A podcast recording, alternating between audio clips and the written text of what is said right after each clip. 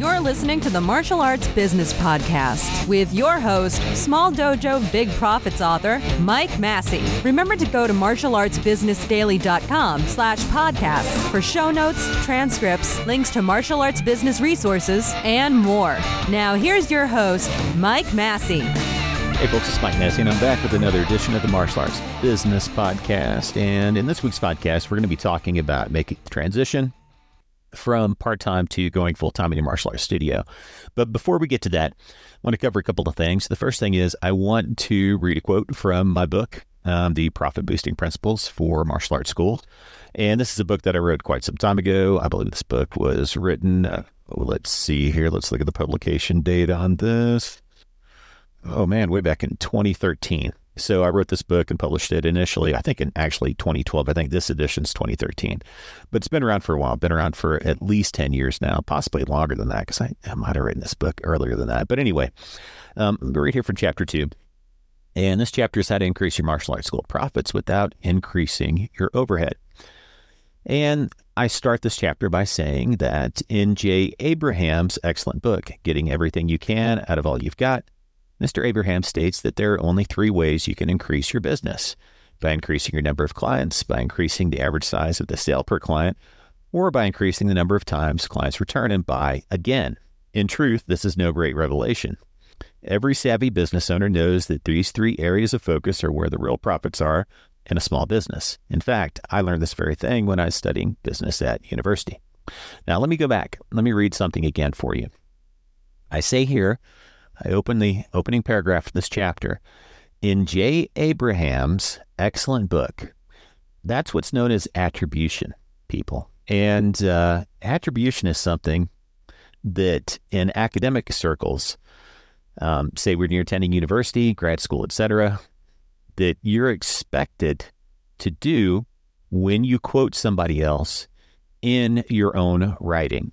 In other words, that you're not taking somebody else's uh, writing somebody else's thoughts, somebody else's words, taking them and misrepresenting them as your own. Now, I've written more articles, courses, and books on the topic of starting running and growing martial arts studios and perhaps anybody else in the martial arts industry. I've been at this a very long time. I wrote Small Dojo Big Profits in 2003 after running a martial arts school professionally for 10 years, being very successful at it in a small martial arts studio, developing my own systems.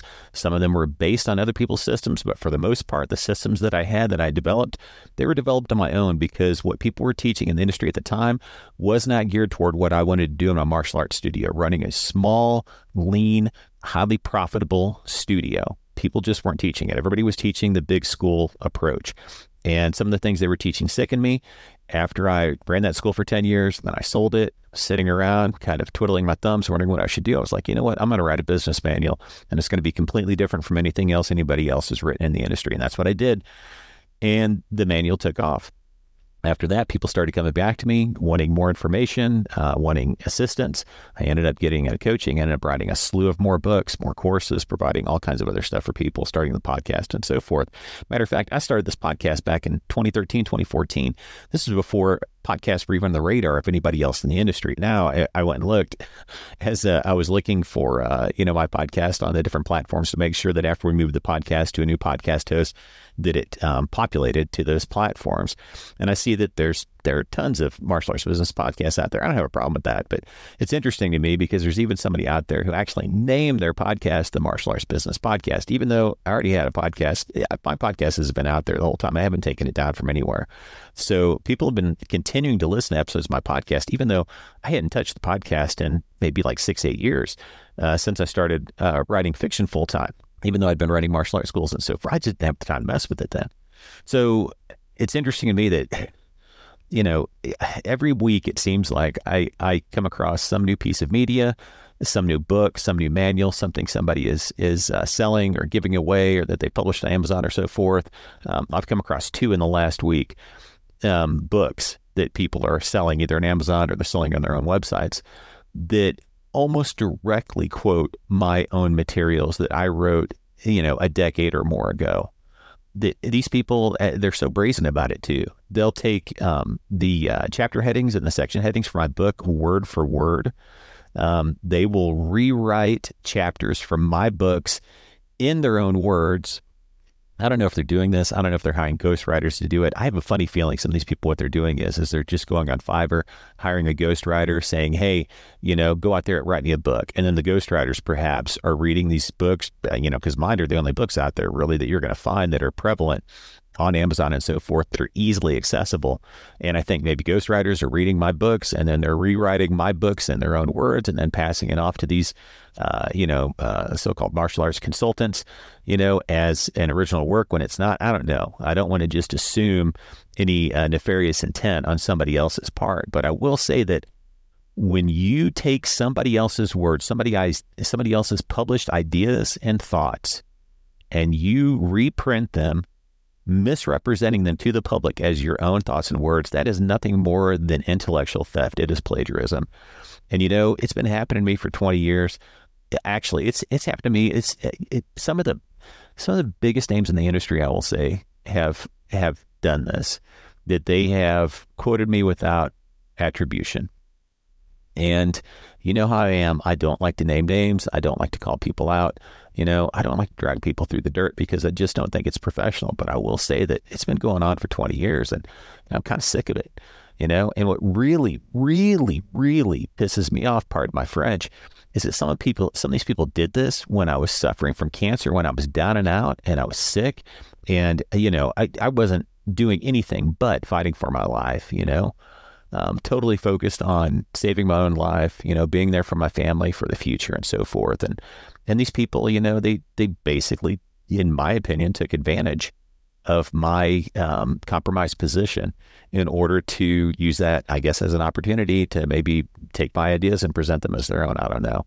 You know, like I said, I don't want to assume anything on anyone's part, but all I'm saying is the bottom line here, I'm just telling you about this stuff because you people out there, you martial arts instructors and school owners who are listening to this podcast, the people who begged me to bring this podcast back for years and years and years, um, the people who uh, have read my books, who belong to my groups on Facebook, you know, who have followed me from the very beginning for the last 20 years, um, you know who I am. You know what I'm all about. You know what I've accomplished and what I've done for people in this industry. I've had so many people, even in the last week, that have told me, "Hey, look, you were the person that it inspired me to start my martial arts studio. You know, you're the one. It wasn't they're not saying somebody else inspired them. They're saying I inspired them, and I, I I'll take credit for that because you know I was the lone voice out there in the wilderness saying, "Hey, look, you can do this without spending a ton of money, without putting yourself in hock, without taking out big loans. Here's how you do it. This is the way I did it because I was forced to do this because I was poor. I came from an indigent background, and I had to pull myself up by the bootstraps. I did it. You can too. Other people in industry, they haven't done what I've done. And all I'm saying is, for those of you out here who are new to the podcast or who don't know who I am, because I haven't been actually, uh, you know, uh, very, uh, you know, prominent in the industry for the last, you know, say eight years maybe when I started focusing more on my publishing career than I was focusing on doing consulting work and, and so forth. Don't be fooled. Don't be fooled by these people, these Johnny come latelys who have come along, who've taken my ideas, taken my materials, taken what I teach what I created and rep- and have represented it as their own because you know what? When you're getting information secondhand usually it's going to get twisted. And I can tell you I have had at least 3 clients come to me over the past month who have said hey Mike look, you know, I was in your group, I was in your coaching group, or I took one of your courses or whatever. And then I wanted to see what else was out there. I went out, I checked out another group. I checked out, you know, this group or that group or this mastermind or that mastermind, or I was in this Facebook group or whatever. And they're all just teaching your stuff and they're teaching it poorly. And I've seen it time and time again. Heck, I've read books that were that were based on my book, Small Dojo Big Profits, almost chapter by chapter, where they got almost every core concept wrong in the book. And you know we've seen the fallout from that in some of the lawsuits and so forth that have uh, that have uh, come about in the industry recently. So unfortunately, people are suffering because of it. So don't be fooled, people. All right. Now, Next thing I want to talk about. Um, enough of that rant, all right? I want to talk about something that's going to benefit you, the school owner and instructors who are out there listening to this podcast, and that is my Black Friday sale. I have a Black Friday sale that is starting now. By the time you're listening to this podcast, it will be live on my bookstore at store.martialartsbusinessdaily.com. That is where you can find the entire martial arts business a success library, I guess is what you would call it. I think that's what I was calling it on the website, if I'm not mistaken. But basically, it's the whole series of books that I've written. And uh, there are over a dozen books there. Um, most of them, uh, all of them actually, are published in ebook format. The longer books I published in print format because it is economically feasible to do so. Um, as far as the shorter books and stuff, those are printed all in ebook format, but they're all found on the website. And right now, until midnight on Cyber Monday, you can get all of my ebooks at 50% off at store.martialartsbusinessdaily.com. Or you can, if you prefer print, you can get those books, which are in uh, available in paperback format. You can get those for 20% off. Now, I would have liked to have done a deeper discount on the print books, but unfortunately, the cost of printing has uh, risen considerably in the last couple of years. You can ask anybody who's in the publishing business that um, it has to do with the cost of paper and printing and you know supply chains, you know all that good stuff that happened since the pandemic. So I couldn't do as deep of a discount on the paperback books. I'm sorry, but the ebooks, you know, definitely that's a great discount. That's a deep discount. You can pick up the whole library relatively cheaply right now. So go to store.martialartsbusinessdaily.com. If there's any of my books you haven't purchased that you're looking to purchase and you want to pick them up at a deep discount, now is the time to do it. Okay, so thanks for supporting my work. I appreciate it. And now let's get on to the topic of this week's podcast, to the primary topic of this week's podcast, which is my top seven tips for transitioning from part time to full time in your martial arts studio. So, a while back, I came across this meme and I thought it was really funny. I shared it with uh, with my uh, coaching group members, and it says that being your own boss is great because you get to choose which 16 hours of the day you get to work. And you know that meme really tickled my funny bone because um, you know, I've done that very thing. Um, working 16 hour days, you know, working seven days a week and so forth, at least four times in my life, if not more often, um, when launching martial arts studios. And if you're working a full time job right now and you're trying to launch a martial arts studio, you're probably in the same boat. You're probably working some really long hours, you know, finding yourself working 10, 12, 14, even 16 hour days, as I mentioned. And, you know, I've been there before. And trust me, I can definitely empathize with your situation. Okay. Because I know what it's like. I know how it is to, to grind and to be grinding day after day after day, trying to get ahead and trying to, you know, make something work um, you know, to make your dreams work, I guess you could say. Uh, so you can live your dream making a full time income running a martial arts studio. So, you know, those of you who are out there who are struggling and suffering and, and uh, trying to make things happen, that's why I'm here. You know, that's why I'm doing this. Um, there are other things I could be doing with my time right now that make me a lot more money than running a podcast, you know, than spending all day on a Friday when I usually traditionally take Fridays off or at least Friday afternoons off. Um, there are th- other things I could be doing besides spending my time recording and editing a podcast. But you know, for um, as long as you have me here, I can't guarantee I'm going to be doing this for forever. I'll probably do this for a while and then again go back to what I was doing before. But um, for now, you know, you have my experience and my wisdom and knowledge and advice uh, for free through this podcast. So I'm going to share with you some tips now my top seven tips for making the transition from going part time to full time so you can smoothly make that transition to go full time in your martial arts school. So let's start off with the first one.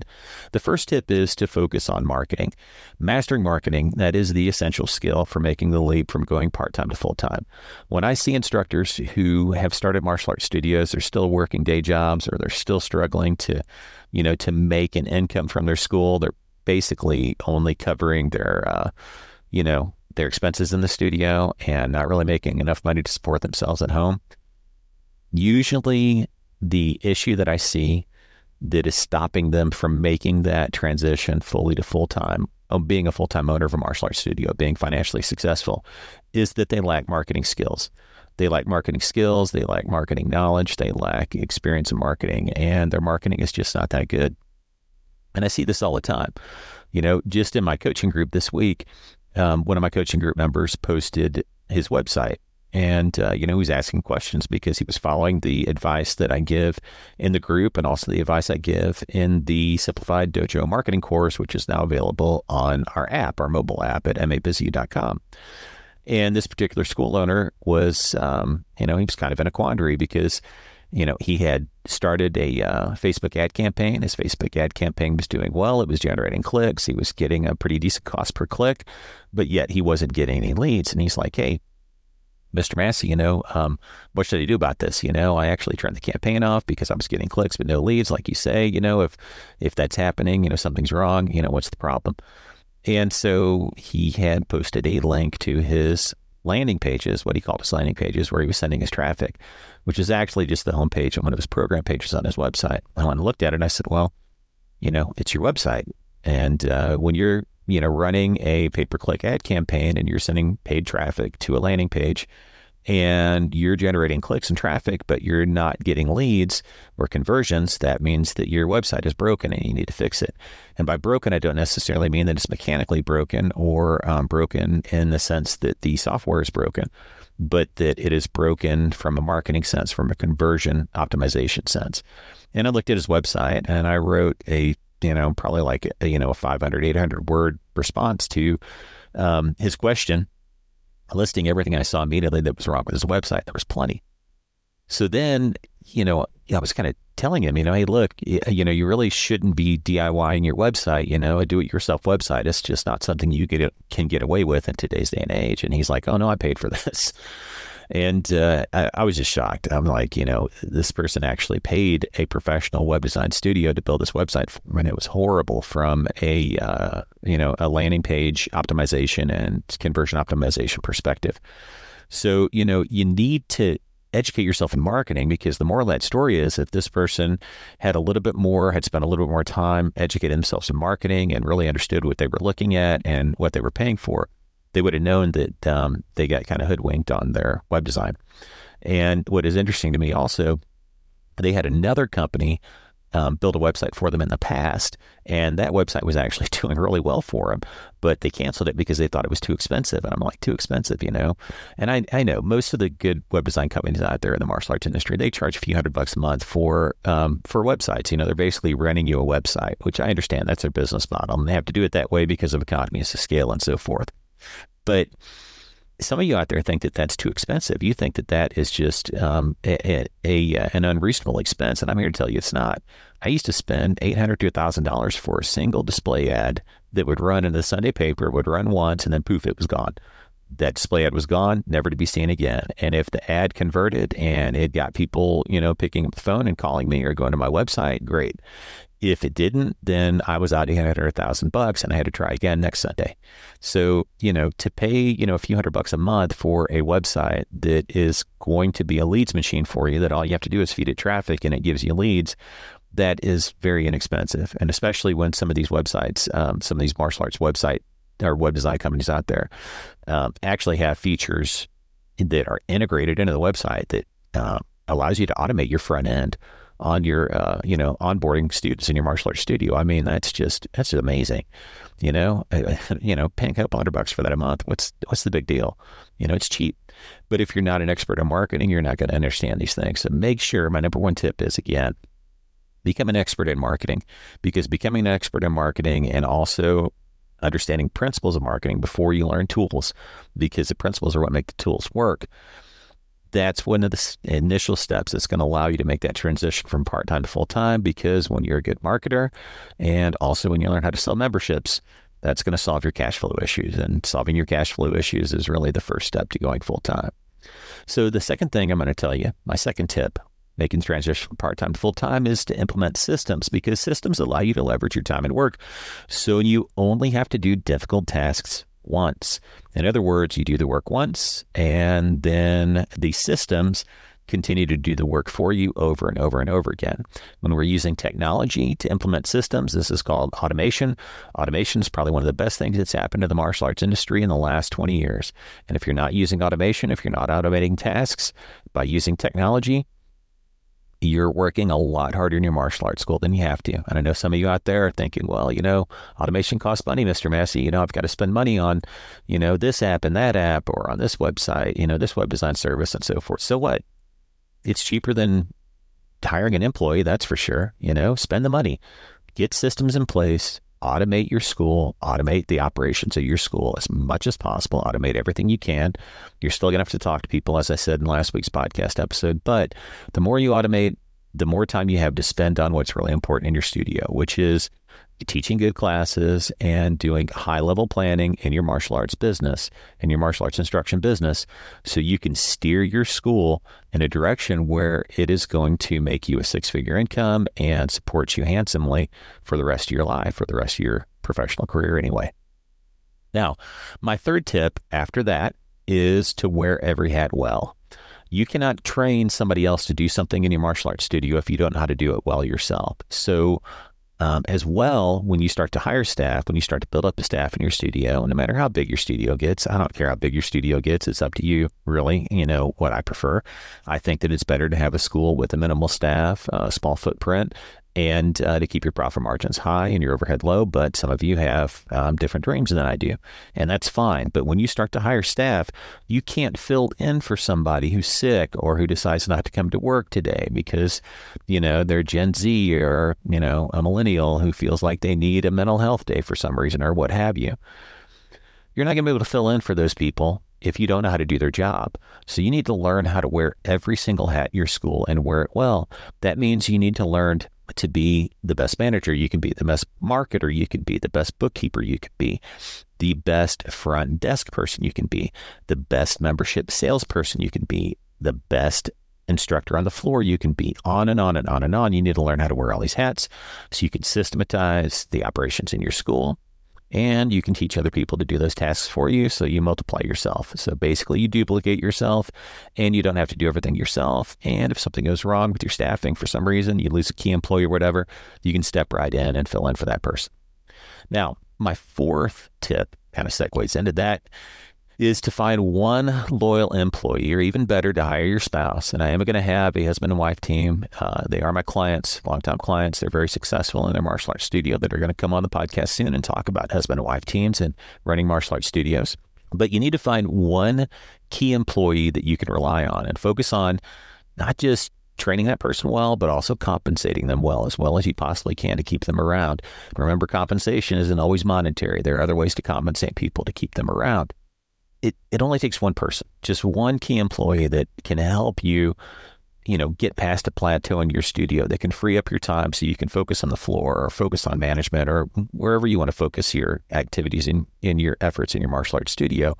Once you find them, what I recommend you do first is you train that person to run your office so you can focus on the floor or or vice versa. It, it depends on what you want to do. I prefer to be on the floor. I don't like being in the office, but you know, you, you got to do what you got to do to grow your school. But you have to free up your time if you want to grow your business. You can't do both jobs when your school gets to a certain point. When your school gets to a certain level of growth, and I see this all the time with martial arts school owners that come to me for coaching, they get to a certain level and they plateau and they can't get past it. And typically it's because what they don't realize is the uh, strategies and tactics and skills that they use to get themselves to that level of success in their studio are not the same strategies, tactics, and skills that they need to take them to the next level of success in their studio. So you have to be willing to grow and you have to make sure that you're able to duplicate yourself. So the next thing I would suggest so you don't end up wearing every hat for forever is to outsource the stuff that you're not good at. This is my fifth tip. Now, this requires you to be honest with yourself about what you're good at and what you're not good at. And if you don't know, ask somebody else to tell you because they will tell you. I can't tell you how many times I've had people that I coached. Um, I've had people in licensing programs that I ran before where I was licensing um, my fitness bootcamp programs and uh, my self defense curriculum to people. And I would have people in my licensing programs and I'd say, hey, look, you know, you might want to think about hiring somebody else to come in and you know, handle your marketing for you because, you know, um, this marketing that you've put out, it needs improvement. Your your website, your ads, whatever. Oh no. No, I, I do everything myself. I've been doing my own marketing for years. I own a business, you know, in another industry and, you know, always handle my own marketing and, you know, I know what I'm doing. And I'm like, well, clearly not because your marketing sucks and, you know, it's not bringing you any students and you're telling me that you're struggling in your studio because you can't get anybody to come in the front door. You know, you need somebody else to tell you these things. And if you can't recognize this yourself, I mean, you should be able to recognize what you're not good at by the results you get. But if you don't know, ask somebody else to tell you. 90% of the time, you'll be outsourcing marketing tasks. And I'm going to tell you something with the technological advancements we have today, marketing has become ever more complicated. It's also become ever more effective, and you have so many different ways to market your studio now. It's crazy. It's hard to understand exactly what to focus on, which is why I created the Simplified Dojo marketing course that's available in the mobile app. You can get at mabizu.com. I suggest you get that app, you download it, you get a subscription. It's the best thirty bucks a month you'll ever spend on your website on your on your uh, dojo, I should say, and that you learn how to market your studio using that course. But you know the thing is once you get through that course, you're going to realize, oh man, there's a lot that I actually should be outsourcing in my studio because I can't learn to do everything. You know, like when I started off, digital marketing was in its infancy. And so I learned how to do digital marketing um, in the early days of digital marketing. I, I, like to tell people I built my first website and I got my first um, certification in digital marketing back when Yahoo was the dominant search engine, believe it or not. I've been doing this stuff for a long time. And man, I spent thousands of dollars and I spent, you know, many, many dozens of hours in classrooms, taking online courses, reading books, um, you know, learning digital marketing, just piecemeal here and there um, doing certification courses and so forth. And, you know, honestly, that time probably could have been better spent on my studio instead of learning to be an expert at everything. Now, I'm not saying that those uh, that time and that money I spent didn't stand me in good stead because at the time it was really hard to find people who were competent in digital marketing. It's just not so anymore there are lots of people out there who are competent in digital marketing tasks, some of the mundane tasks that you can uh, have somebody else handle for you on a day to day basis. Like, for example, social media marketing and graphic design for social media marketing. That's one of the things that, you know, it's cheap to get somebody to handle your social media marketing for you now to take that off your plate. Doesn't mean that you don't have to do your own post. You know, you're still going to have to do, you know, post about your students and stuff like that. You're still going to have to be taking pictures and videos inside your school to post online, but you can take kind of some of the filler um, posting off your plate. And that's just one example of things that you can outsource, especially if you're not good at it. You know, if you're not good at graphic design, if you're not good at, you know, even using simple software like Canva, which is, you know, you know, it's it's kind of newbie proof, but you know, some people you just haven't developed an eye for um, graphic design and for what looks good on the page. And if you haven't, you need to outsource that because you can't get away with crappy marketing anymore. You know, people are looking at you online. The first thing they see is your online presence. And when your online presence sucks, guess what? They're going to pass you up and they're going to go to the next person, whether it's your website, whether it's your social media, what have you. Um, you got to step up and you got to be better at those skills. There are people out there in the industry that are teaching you how to do certain skills now too. Um, go ahead and take those courses. You know, listen to those people because you know if they're an expert in doing something like, you know, say for example, um, you know, video marketing or something like that. You know, take a course from that person, learn how they do it, and then develop those skills. But you know, sometimes you just got to outsource. So don't try to learn everything. You know, learn the skills that eh, you know that interest you, that don't take too much of your time away from doing the real work of running your martial arts studio, which is um, basically planning your marketing, executing your marketing, tracking your marketing, um, talking to people, setting appointments, teaching intro lessons, running exciting classes, doing all the stuff you need to do to retain students, managing your books, and making sure that your school is profitable on a, on a daily, weekly, and monthly basis. That's the real work in running your studio. Everything else can be outsourced, should be outsourced. So outsource the things you're not good at. And uh, again, that's just another way of duplicating yourself so you're not doing all the work in your studio. Now, tip number six is to respect your numbers and ignore your feelings. And this is a tough one for a lot of martial arts school owners. Whenever I get a new coaching client and I ask them to send me their statistics, their metrics, when I ask them to send me their numbers, and they can't, or they won't because they're embarrassed, whichever it is. It it just dumbfounds me because the thing is, we as martial arts instructors, um, if you know that one of the key components of learning how to fight, how to defend yourself, is stepping in the ring and sparring. Sparring does not exactly simulate a real fight, but it in some ways emulates some parts of it. And training with resistance, as we call it in the martial arts, is one of the ways you get to find out whether the stuff you're training works or not. And if you go back in the history of martial arts and you go back to the first UFC, what you'll see when you watch that first Ultimate Fighting Championship is that a lot of people found out that what they had been training and investing their time in for so many years was actually not effective. Why? Because they'd never tested it under pressure. You know, we'd been told things, and I remember, you know, coming up in the martial arts in the 80s, we were still being told things by our instructors like, oh, you know, Ikken Hissatsu, the, you know, the one punch, one kill, you know, um, you know, you, you can't use this technique, you know, uh, for real against somebody or in sparring because it's too dangerous. It, you know, you'll kill somebody, you know, and, you know, we were kids. We we grew up believing this stuff, and so you grow up believing that stuff. And then as an adult, all of a sudden, you know, you end up walking into, as I did, like a professional kickboxing studio in Denver, Colorado, and you start sparring people who are training as amateur and professional kickboxers, and you start to find out, oh, you know what, all that you know, Ikken Hissatsu stuff that you know my instructor told me was a bunch of baloney, you know, and it's not the instructor's fault because probably his instructor told him to. The same thing the same thing applies to the numbers in your studio. You need to look at cold, hard facts of how your studio is performing on a daily, weekly, and monthly basis. And you need to face up to the numbers.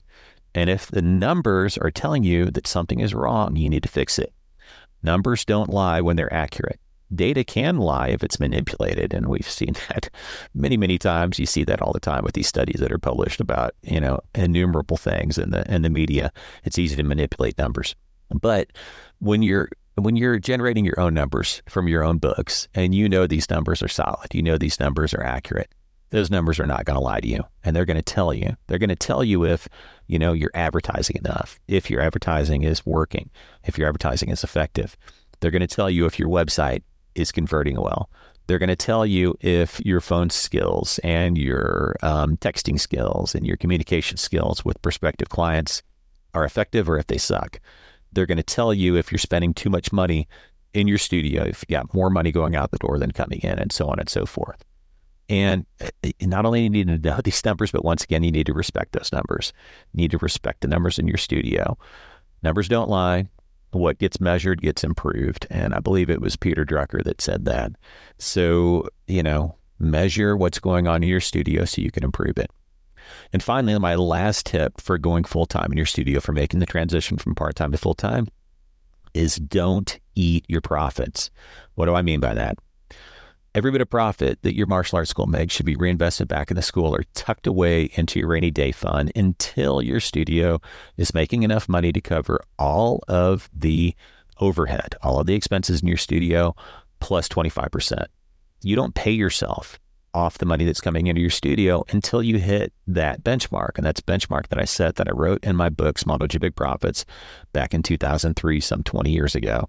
And it is because after starting a couple of studios, I knew, well, at that time I'd only started, well, I'd try to start three and then I was successful at fourth try basically. But after starting my studio, I knew that that's what I needed to do in order to grow my studio. Why do I say cover all the expenses plus 25%? Because you have to reinvest in your school to make it grow.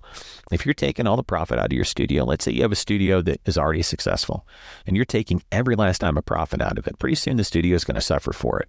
You know, just like it's just like if you uh, starve yourself on a diet for an extended period of time. You know, we've all seen these people with, uh, you know, eating disorders and they starve themselves for extended periods of time. And then all of a sudden, you know, you start to look at them and you're like, man, that person's looking pale. They're looking sickly. You know, I'm starting, man, you can see their bones and they just don't look good. You know, we've we've all seen actors and actresses that look like that. You know, that that uh, you know um, models and so forth who are killing themselves to live up to some type of uh, you know physical standard, some type of aesthetic standard that is just unreasonable and uh, that nobody can live up to. Well, you know, in the same sense, you can starve your martial arts studio and your studio will start to look sickly after a while and it will start to falter. And if you're not careful, if you're taking all the profit out of your studio, it, a healthy studio will start to become sick and a growing studio will no longer grow. Your studio needs to be fed to grow. You need to reinvest profits back in your studio to grow. So don't plan on paying yourself from your studio until that studio is covering you know, all of the all the overhead, all the expenses, plus twenty five percent, and that twenty five percent should be reinvested back in your studio. It's not twenty five percent that goes in your pocket. And when you end up with excess funds in your studio, that should be put away in your rainy day fund in case something happens.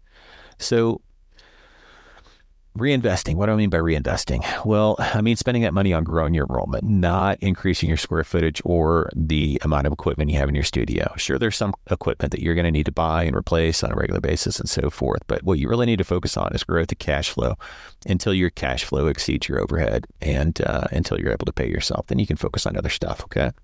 So that's it. Those are my top seven tips for making the transition from part time to full time in your martial arts studio. So now Let's move on to the tip of the week. The tip of the week. It's time for our featured martial arts business tip of the week. For more great tips, be sure to visit martialartsbusinessdaily.com to subscribe to our newsletter. And while you're there, click on the Business Resources tab for links to all Mike's martial arts business books and courses. Now, here's your martial arts business tip of the week.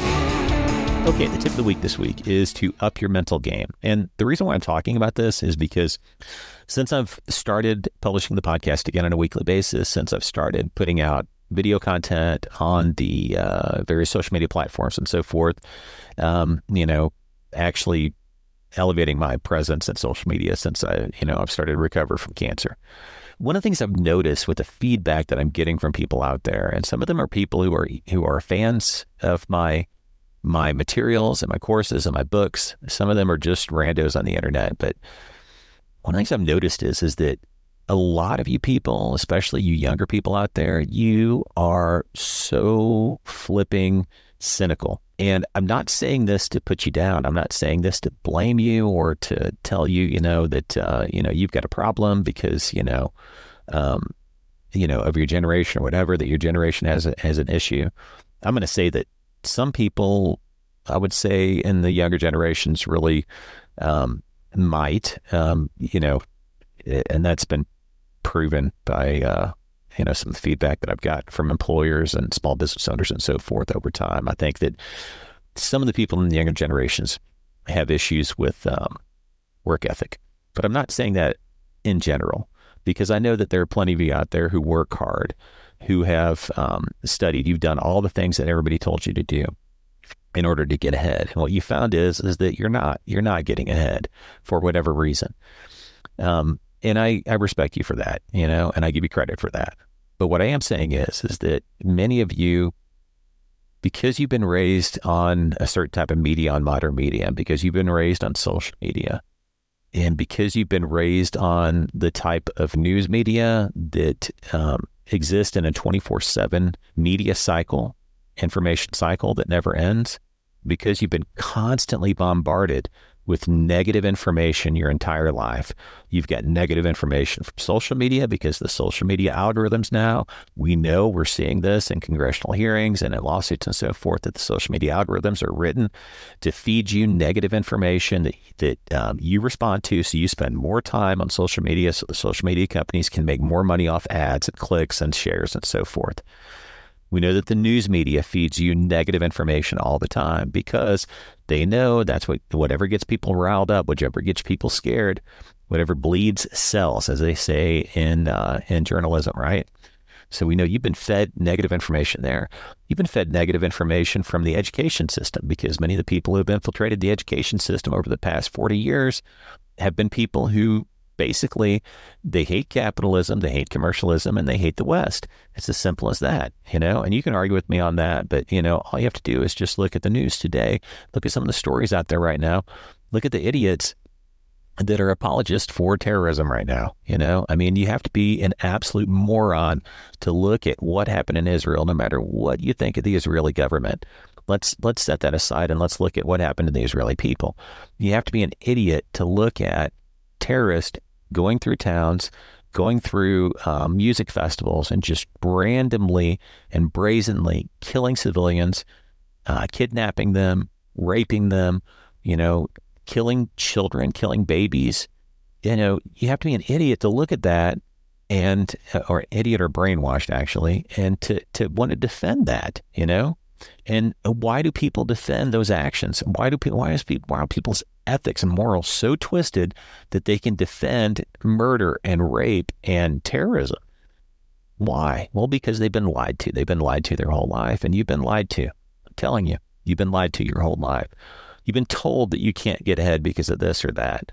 You've been told to blame everything on boomers, which I'm not a boomer. I'm a Gen Xer, but you know, I know most of you can't tell the difference. But what I'm saying to you is, is that you have to, you have to separate yourself from all that negative information because that negative information is poisoning your mind. It's making you hypercynical. And the problem is, is that you're programming your brain to look for bad things and it's preventing you from getting ahead in life. And here's why. So there are people who could explain this a lot better than I can, but I'm going to try to explain it um, the best that I can. So we have something in our uh, basically our organic operating system up here in our brain called the reticula. What is it? The reticulating activation system i believe if i'm not mistaken. I might be saying that wrong. But uh, basically your ras is the part of your brain that is programmed or that becomes programmed to look for things that help you survive okay? So for example um, let's say for instance one time let's say let's just say you were um, a caveman, okay, or a cave woman back in the day, right? So, you know, you're roaming around in the wilderness and you happen to eat um, maybe some red berries that make you sick. Well, guess what? From then on, your brain is going to be looking out for those red berries and, you know, so you can avoid them and not eat them so you don't get sick again. Or let's say, for example, that you smelled a certain smell, a certain odor, you know, maybe there was a strong odor of a predator or something like that, right? Before you were chased by, you know, a, a predator like a bear or something, you know? Well, guess what? Every time you smell that odor, your brain's going to go into overdrive and it's going to tell you, oh my gosh, you know, you need to get out of here because guess what? Something bad's about to happen. This is one of the reasons why people today experience PTSD and, and they're yeah, I, I can't, I don't even want to go into psychology of that, but it's one of the reasons why people have such, um, you know, they end up with negative connotations related to certain sensory stimuli. Okay. In the same sense, this can be a positive thing. And I know you've probably heard this said before by other, um, you know, by other people, possibly by a motivational speaker or something who's talked about how, you know, say you're out shopping for a red sports car. All of a sudden, you start to see red sports cars everywhere because your brain is associating that with pleasure, with something that um, if it associates it with pleasure, it's something that your brain instinctually thinks can help you survive. So we can train our brain, our subconscious mind, to look for good things or for bad things. And I know you've heard it said before. I think I mentioned in a previous podcast that as a man thinketh, so he is.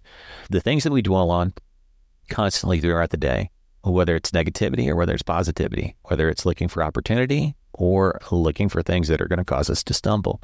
Those are the things we're going to focus on, and those are the things that we tend to end up seeing. Whether or not those things are actually the most prevalent opportunities, cycles, events in our lives. If you want to be successful, what I'm saying is, is you need to cultivate a positive mental attitude. So how do we do this? Well, the first thing is you need to cut out all negativity and distraction from your life. Simple as that. Cut out negativity and distraction from your life. You need to turn off the news. You need to stop scrolling social media, period end of discussion. I know some of you are addicted to social media. I, am going to say it's it is addicting. I can remember when TikTok first dropped, and I was looking at it as a platform. Um, you know, I was kind of looking at the potential for it to be a marketing platform for martial arts school owners and for my own publishing business. And I downloaded TikTok to my phone and I started playing around with it. And before I knew it, you know, I'm scrolling a half hour a day. And I thought, man, this is silly. Number one, the content sucks. You know, it's just, you know, brain candy and it's, it's, it's junk food for the brain. And number two, it's a waste of time. So I deleted TikTok from my phone. I've deleted the the feed from uh, my Facebook account. In other words, when I go to Facebook, I don't see a feed to scroll through on Facebook. And that allows me to get on Facebook, do what I need to do, the tasks I need to do to market my business and interact with my clients, and then get off quickly. And I no longer waste all the time that I used to waste on Facebook at one point. So turn off the news because the news is lying to you and it's it's just feeding you negativity all day long. Turn off the news, Stop scrolling social media. If you want to get news, do what I do. Um, I subscribe to a couple of neutral news aggregation newsletters. And those newsletters aggregate all of the top headlines for the day for me on various topics. I get those newsletters. I scroll through them. One is the Wall Street Journal. It's the Wall Street Journal's 10 point. The other one is the 1440 newsletter. And so I scroll through those two newsletters. I look at the headlines, anything that I think bears looking at more in depth. I go to the website. I look directly at the news source and I look at it at the source, hopefully from a neutral web source or a fairly neutral web source. And then I move on. I don't spend time dwelling on it. I don't spend time arguing with people on social media over it. I no longer spend my time on those activities. Now, what are you supposed to do instead? You know, You're probably thinking, well, you know, how am I going to, you know, uh, entertain myself, Mike? Well, instead, you want to replace that time that you spent previously listening to the negative news and scrolling, doom scrolling on social media, and spend it listening to self improvement audios and podcasts and do that instead of listening to music in your car as well. And I'm not saying you shouldn't enjoy music. All I'm saying is, is that when you have downtime, say on your commute to work or back and forth in the studio or whatever, or possibly when you're doing different tasks in the studio that you have to do admin tasks that are somewhat mind numbing, listen to some self improvement audios, listen to some self improvement podcast. Okay. Fill your mind with positive stuff. Good information in means, you know, good stuff comes out, right? Now, also, read self improvement books instead of watching TV at home. You know, whether you listen to audiobooks or whether you like to read, um, you know, physical books or whether you read ebooks or what have you, it doesn't matter. But just make sure that you're filling your mind with positive stuff. And, and reading self improvement books is one way to do that. Also, hang out with people who are focused on achieving success and stop hanging out with people who do nothing but bitch and complain. And you know who these people are in your life. You know who the people are in your life who do nothing but gripe and complain piss and moan about how bad things are. And you know what? Pretty soon, what's going to end up happening is when you're hanging out with those people all the time, is you're going to end up in just one big pity party, one big pity circle. And you're all going to be telling each other how bad things are and, you know, how you can't get ahead and how your parents had, you know, such a better lifestyle than you. That may be true. Okay. It might be true, but dwelling on it and pissing and moaning about it is not going to help you improve your situation. It's as simple as that, you know? You got to get out of that downward cycle, that downward spiral of complaining and griping and just dwelling on how bad things are because you know the more you dwell on it the harder it is to get out of it because you know you're just not going to have the motivation. You're going to kill your own motivation to do the things that are necessary and recognize the opportunities that are necessary for you to improve your personal situation. So stop bitching and complaining. You can't have a positive life with a negative mind. I'm not the person who said that first. I can't tell you who said that right now but it's true. You cannot have a positive life with a negative mind Probably Zig Ziglar said that. Okay. So enough for that. All right. That's my second rant for the podcast. I know I, I ranted a lot this podcast, but, you know, I, I feel like there's a lot to rant about this week. And, you know, hopefully I didn't turn you off with that. Hopefully I said something that, you know, hopefully encouraged you. And that's what I want to do. I want to encourage you that it is possible for you to improve your, your personal, you know, where you're at in life right now, you know, um, your personal circumstances it is possible to pull yourself up by the bootstraps and to make your life better. I'm telling you that, you know, no matter what you've been told, capitalism, entrepreneurialism, commercialism, you know, our Western society, it still works. We still live in an egalitarian society where you can choose to become something better, where you can choose to get ahead. You can choose to make the right decisions to replace wasted time with productive time to grind your way to success. You just have to make the choice to do it.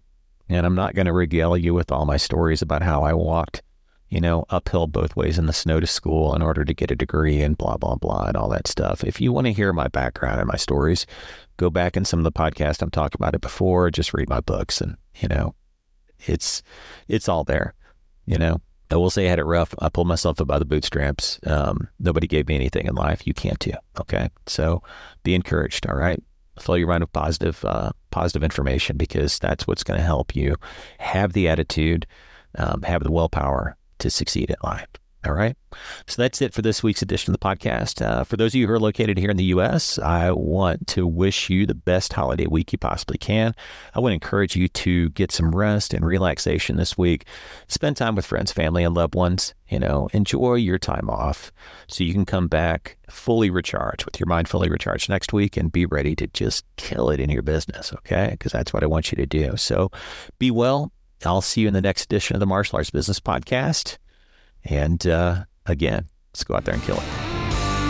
You've been listening to the Martial Arts Business Podcast with Mike Massie. Be sure to subscribe to this podcast on iTunes. And if you've enjoyed this show, leave us a positive review while you're there. Thanks for your support. And tune in again next time for more great martial arts business tips and advice from martialartsbusinessdaily.com.